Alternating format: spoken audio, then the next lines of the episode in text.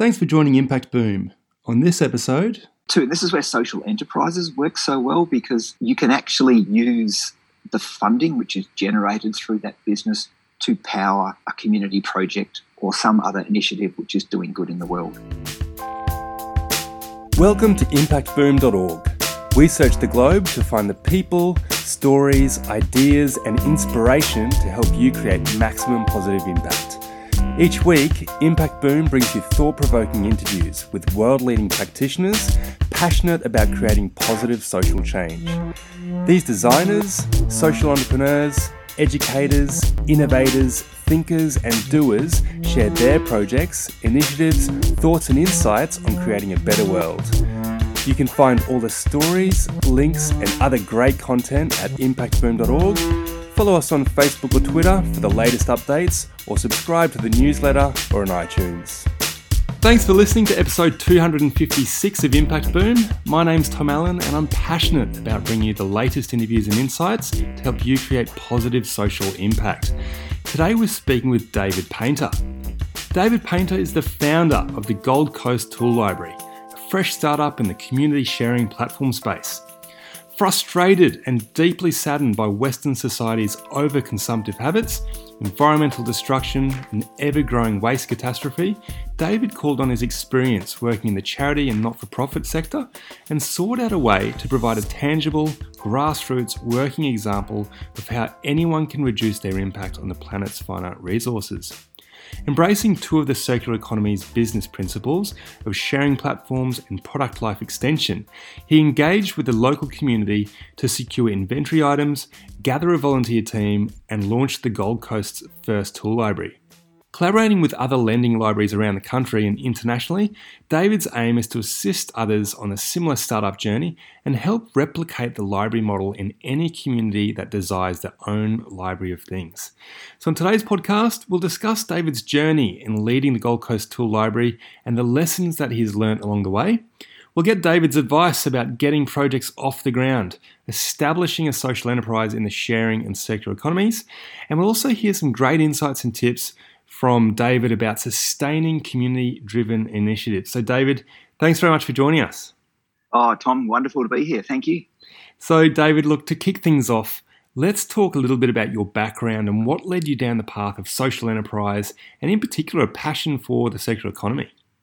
Yeah, I've sort of always had a strong connection to nature and the, the natural cycles that exist in, in nature, because everything in nature is, is circular by design. Yeah. There's no such thing as waste in nature.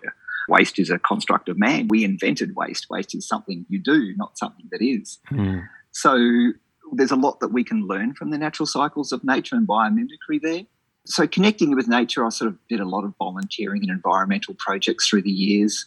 Then I was lucky enough to see a presentation by Professor Will Steffen talk on planetary boundaries. Mm. And something really just clicked there. And it was like, oh, why aren't we all operating from this mindset? Yeah. Then I discovered the SDGs and the UN Sustainable Development Goals. And yeah, that is such a good framework to base so much of your projects and where you're operating from. It's mm. a hmm. good way to sort of explain to people too about what's going on. Yes. Then started to sort of explore sort of social equity and the triple bottom line and just how money as a force for good is so powerful in what we can do as consumers and as a business by the choice of how we run our businesses and what we do with our money how we can change systems so much faster than, than what a government or, or your, your local regional council can do. Mm. I did a stint working for a youth charity, sort of exploring more sort of social justice issues there. Then was fortunate enough to meet Janie and Ashley Morris from Corio early last year and did their three day uh, circular economy masterclass. Connected in with QSEC, Queensland Social Enterprise Council, and our local chapter, and that here on here on the Gold Coast. So I've then sort of been inspired by many people around me running social enterprises or circular economy sort of principles in their business, learning every day. And so that sort of inspired me that, okay, I want to do something that I can help show our local community that these are tangible steps that anybody can take. It's not difficult. And together we can all make changes mm. and help lead our world to a better place for us all to enjoy. Absolutely. So tell us a little bit more about the Gold Coast Tool Library then. Like, what is it? How does it operate? And what are the aims? Yeah. So, as the name suggests, we, we're a library, often called a, a, library of things. So, we operate the same way as a lending library, but we lend hand tools, power tools. We also lend like sporting goods, camping gear, musical instruments, sewing machine, and some of those really useful sort of household items, like things that you only occasionally use, but when you do need them, they're very useful, so mm. like a food dehydrator or a bread maker. So, they're the types of things that sit really well in a library inventory. So, our premise there is to pool the community's resources in a central hub where people can draw on them and borrow what they need when they need it. So rather than everybody having to have ownership of all these things, because everything we consume as we know, has an energy debt associated with it. Mm. We dig materials, resources out of the ground, we chop down trees, we make packaging, we ship them around the world. So the energy debt accrued from everything that we own, and in a lots of situations, it doesn't get used very often and it just sits in our cupboard or in our garage gathering dust, or we bought the next newer, later model. So there's the environmental benefits by cutting back on our overconsumption, because as a society in our Western world, especially here in Australia. I mean, if everyone in the world lived like we lived in Australia, it would take 4.2 Earths to sustain us. Mm. Our overconsumptive habits are pushing past the, the acceptable planetary boundaries, and we are heading for a future that is not very enjoyable if we continue on our current trajectory. Mm. So, pull those resources, cut back on our consumption, but we can still have the enjoyment and the access to the things we need, but only when we need them and the other part of our goals, which is very important to us, is there are a lot of people in our communities who simply just cannot afford to purchase these consumer goods and these items that they would like to have. But for the minimal cost of a library membership, they can come in and borrow five items every week. And they are not locked out by the simple fact of being lacking in dollars. Mm. So there's a sort of social equity around our resources that people who may not necessarily be able to buy these, but they can still borrow the family tent, some camping gear, and a surfboard and go off on a big family holiday. Yeah. And then next week they can borrow the sewing machine because maybe they need to prepare the kids' school clothes.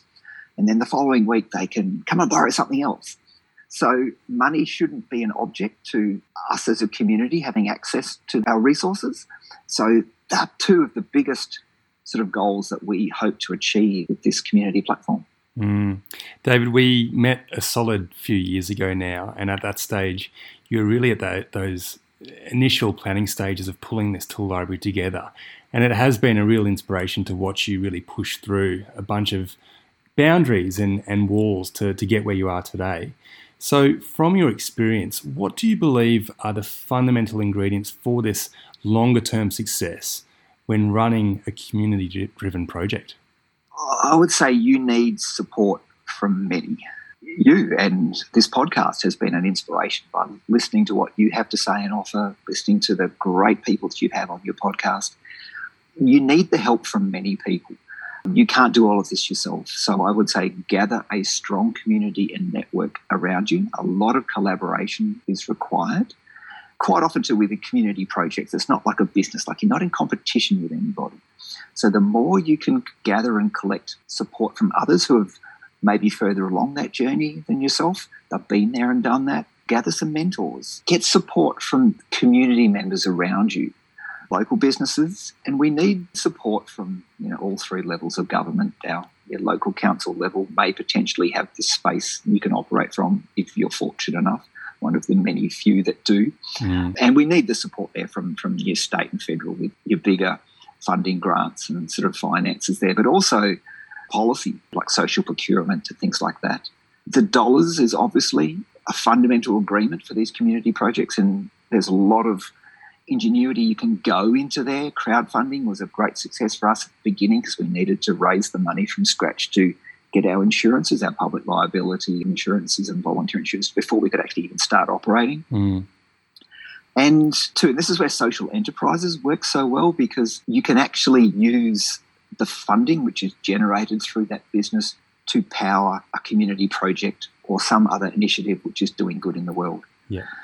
And I'd also say you need a healthy dose of stubbornness and, and a bit of tenacity and stoicism.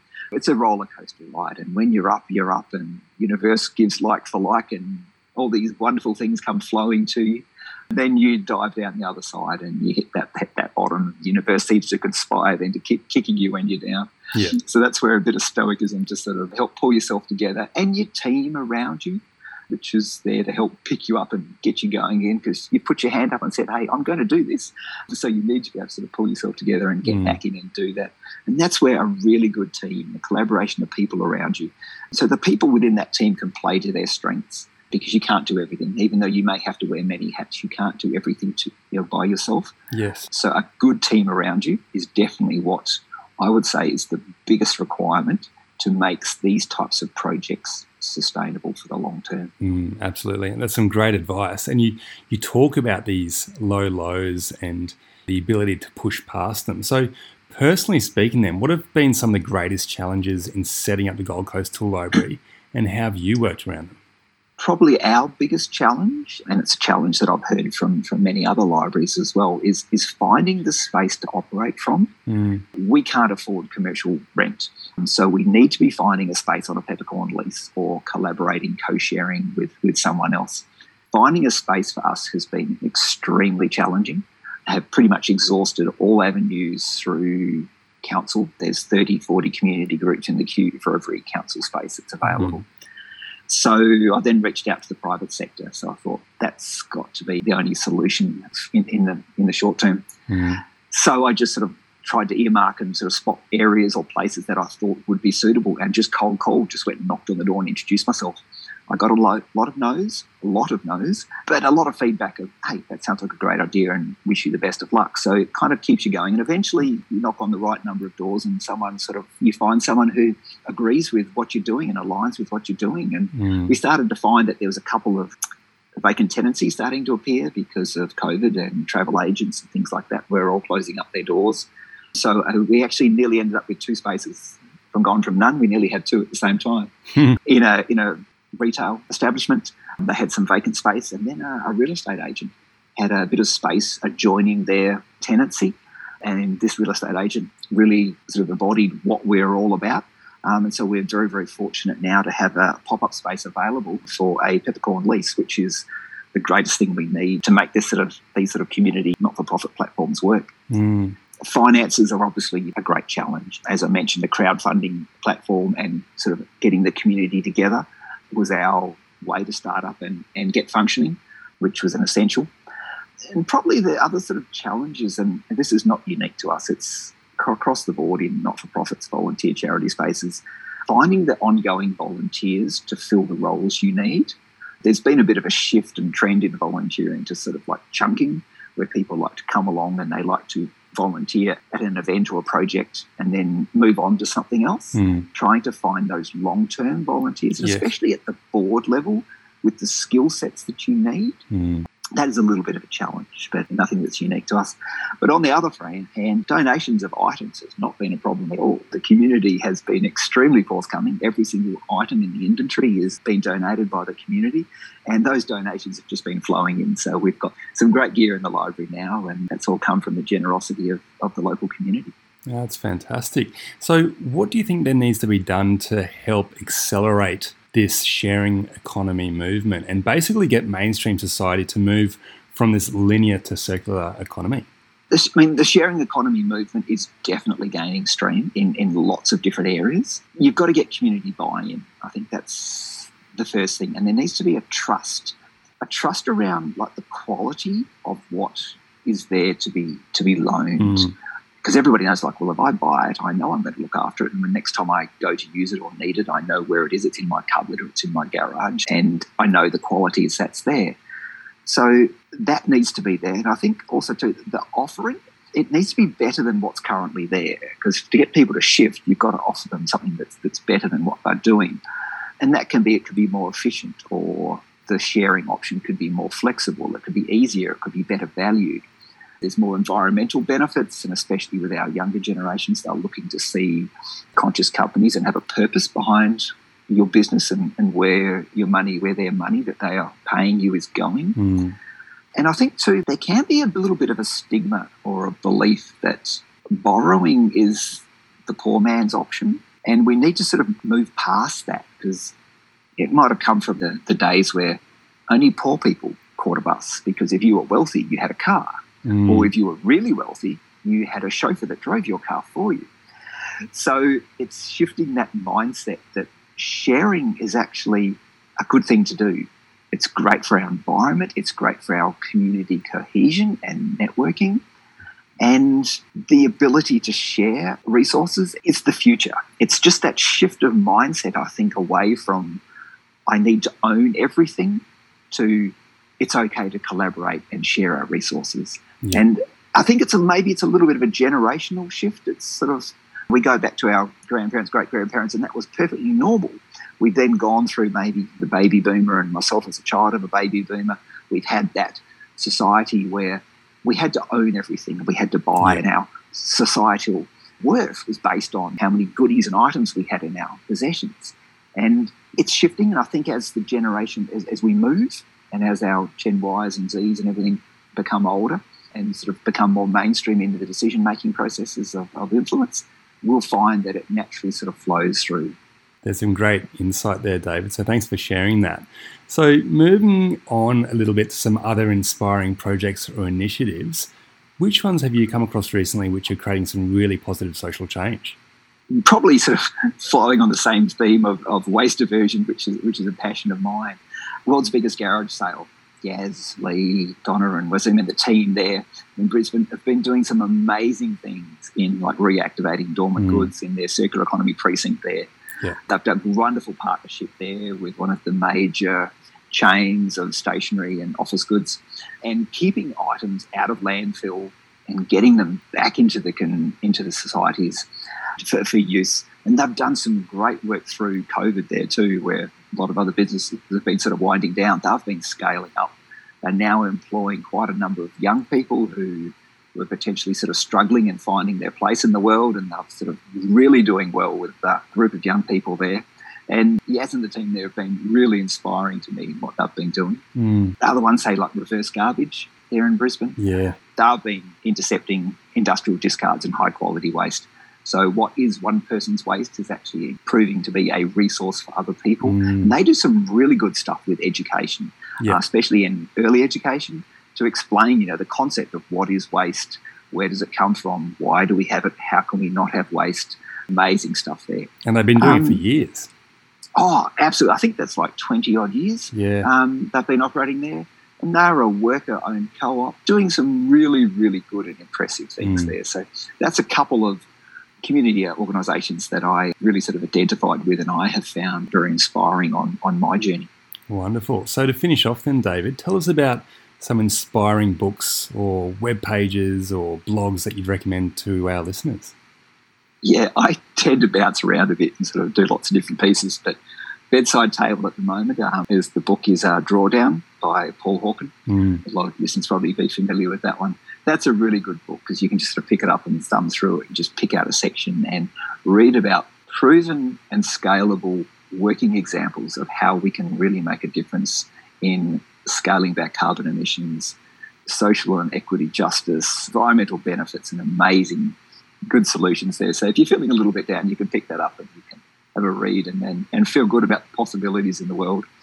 And I've also just been starting to explore with Kate Raworth on donut economics because hmm. mm. that kind of picks up the whole planetary boundaries and, and also yeah. the whole social and economic bit. And yeah, there's some really, really good things there. It's probably, this is what I needed 20 odd years ago when my economics professor at university would be frustrated when I was asking weird questions because I didn't have the terminology back then to explain what I was trying to get at. And, but no, there's some great, great stuff there in her work as well. There absolutely is. David, there's some great books there, so thanks for sharing those. But importantly, thanks to you for sharing your really generous insights and time today. And best of luck in your onwards journey with the Gold Coast Tool Library. Thank you very much, Tom. Thanks for listening to Impact Boom. You'll find links to the initiatives, people, and resources mentioned in this podcast on impactboom.org. Please leave your comments below, and remember, we'll be publishing fresh inspiration and insights to help you create positive impact every week on the website, Facebook page, and Twitter.